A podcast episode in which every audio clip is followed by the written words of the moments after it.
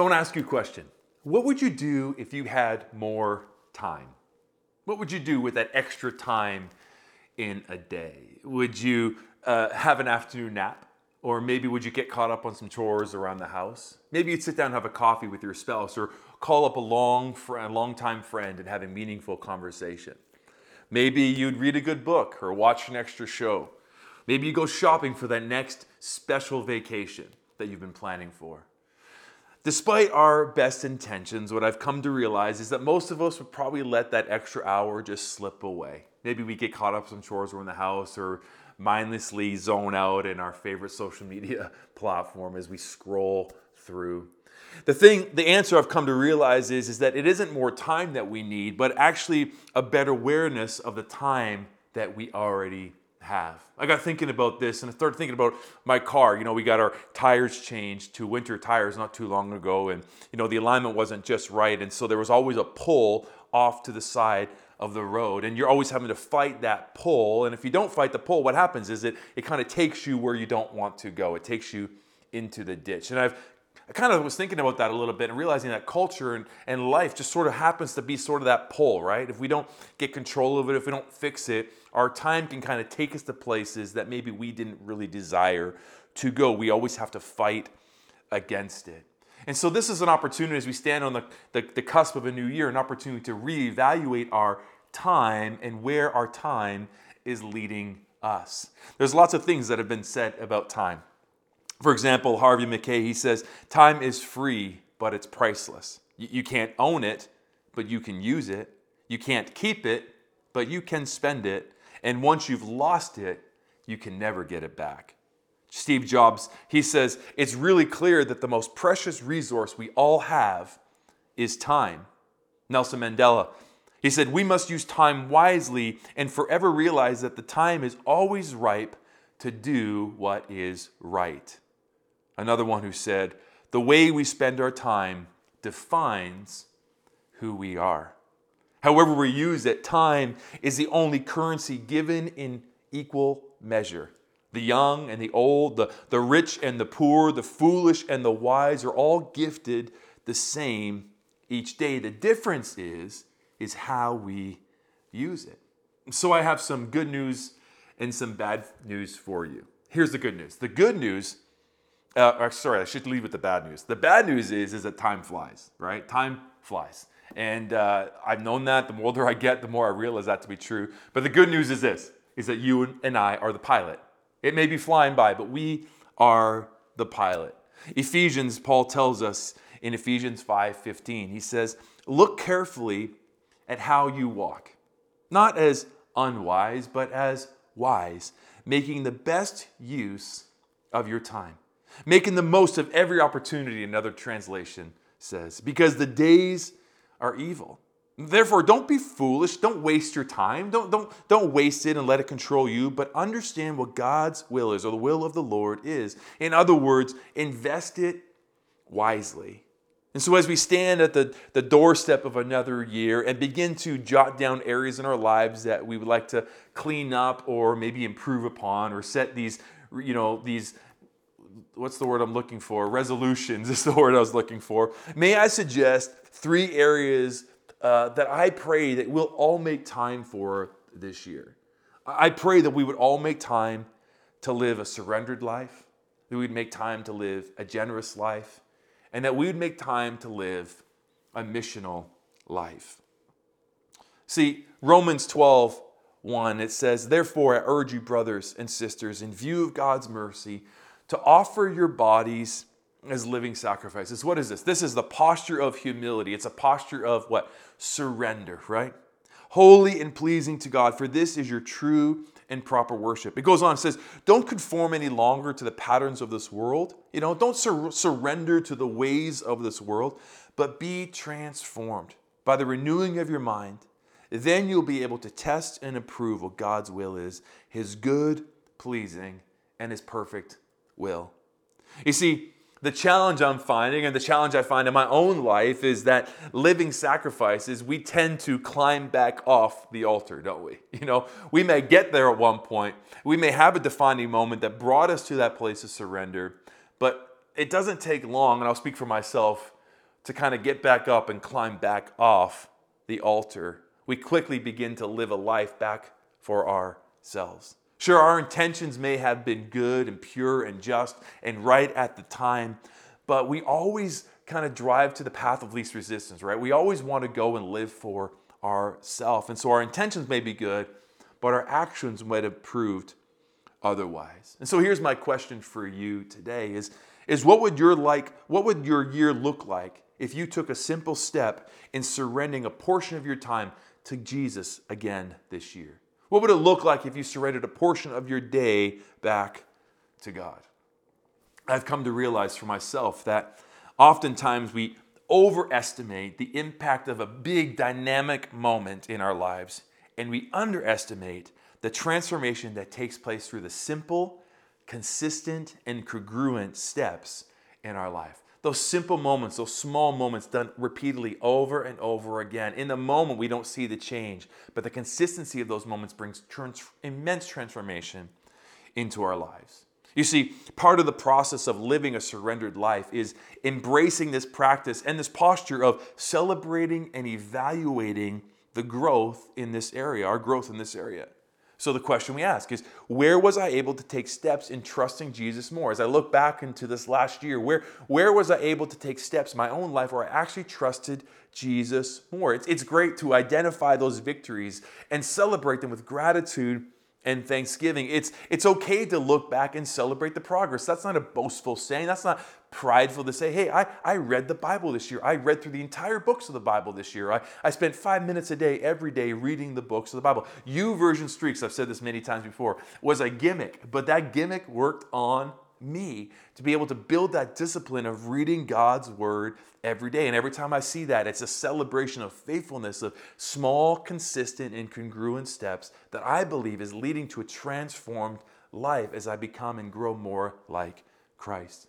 So, if we can celebrate when we look back, then we need to uh, evaluate what we do want to do when we're moving forward. Where do I need to take another step in trusting Jesus in His Word in his ways. Maybe we need to identify those areas that we need strength or we need help. Maybe it's giving ourselves realistic goals and, and asking someone to walk with us. Maybe I suggest a challenge called the First 15 Challenge. The first 15 minutes of your day that you commit them to God, surrendering your day, surrendering your heart, your plans, your agenda, your thoughts, your wills, your dreams. You surrender those to God. The first 15 challenges is very simple. It's, it's five minutes of worship, it's five minutes of, of reading God's word and five minutes of prayer.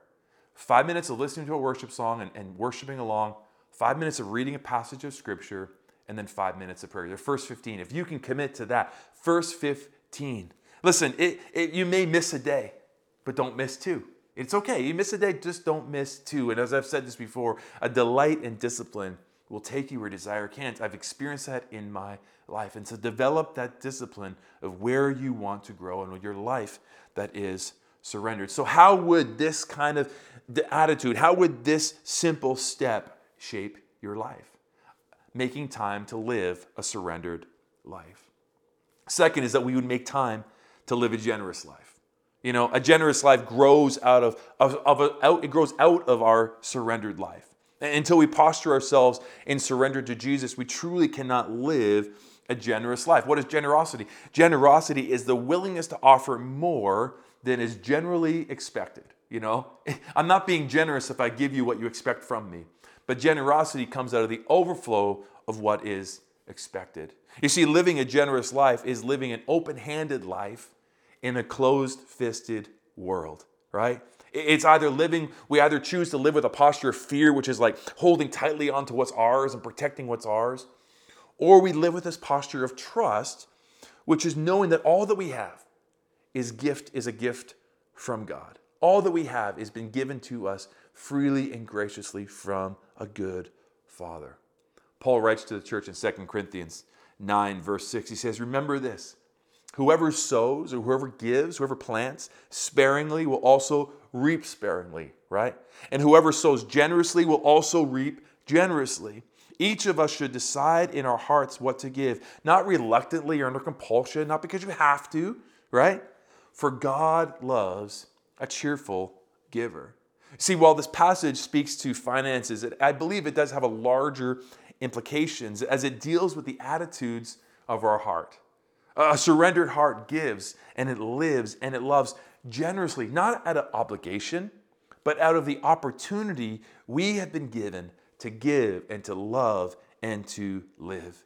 We give because He first gave to us, right? it, it is in response to His great love, who freely gave everything that He has without regard for Himself. If you read on in the chapter and, and continue into verse 8, he says, And God is able to bless you abundantly, so that in all things and at all times, having all that you need, you will abound, you will succeed, you will thrive in every good work. See, our generosity, it never leads to personal lack. Our generosity never leads to lack. But what it does is it unlocks God's blessing to ensure that we have all we ever need to accomplish all that He's asked us to do in this world. And so here's the question How can I and how can you take steps this year to live a generous life? A generous life with our time, right? A generous life with our abilities, and a generous life with the resources that God has given us? What steps can we take this year to live a generous life? An honest question you can ask yourself is Am I living an open handed life or am I living a closed fisted life? Am I allowing Jesus to take what he needs to, but also give me what he wants to? Or am I holding on to things of fear that I'll never get it back? This posture, I believe that uh, God will just reveal to you things in your life where you're open handed or you're closed fisted. And what steps can we take to live this open handed life in relationship with God and others. And the third thing is that we would make time to live a missional life. See, it was out of a complete surrender to the will of the Father that Jesus was able to live a generous life, that he was able to live a life sacrificed and in service to others. We see this in Mark's Gospel 10, verse 45. He says, For even the Son of Man did not come to be served, but to serve and to give his life as a ransom for many. You see, I believe that we all have a part to play. We all have a part to play in bringing people, in bringing Jesus to people and leading people to Jesus. We all have a part to play in living this missional life. I believe it is our primary mission as followers of Jesus. Each one of us can do our part. You may say, well, I'm not gifted in, in communication. I'm not, I'm not gifted in, in standing in front of people, or I'm not a worship leader. I'm not this. Listen, I believe you are a 10 in some area, and God has positioned you with, with everything that you need to be, everything He needs you to be wherever you are. Like you have everything you need to be. God doesn't just call, the, call those who've got everything, but he, he, he gives you everything you need to live out your mission. So we all have to do four things. I believe one is we accept a personal responsibility, right? We all have this responsibility to live a missional life. Then we also have to build then personal relationships with the people that God puts in our life. You know, we build these personal relationships. Then we share our personal story. Hey, how has Jesus changed your life? You know, how, how has Jesus shaped you and changed you? How is He transforming you and making you better and new every day? And the last thing we need to do is we need to give that personal invitation, right? It's that opportunity to let them know that they too can have a relationship with Jesus. You see, we demonstrate our love for God by loving those that He loves.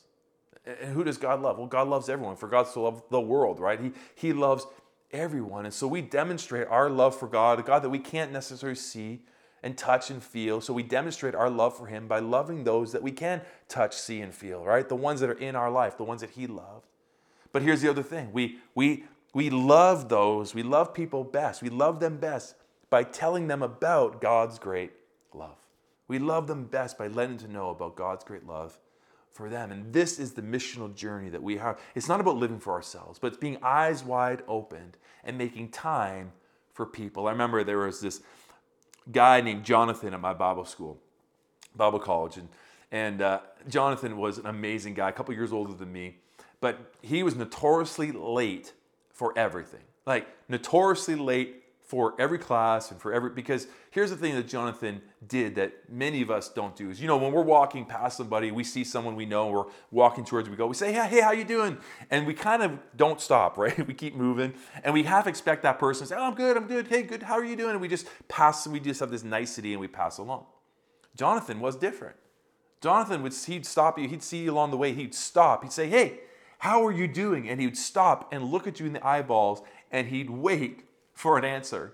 And then he would engage in follow up conversations. Like he was truly interested. Like he made time for people.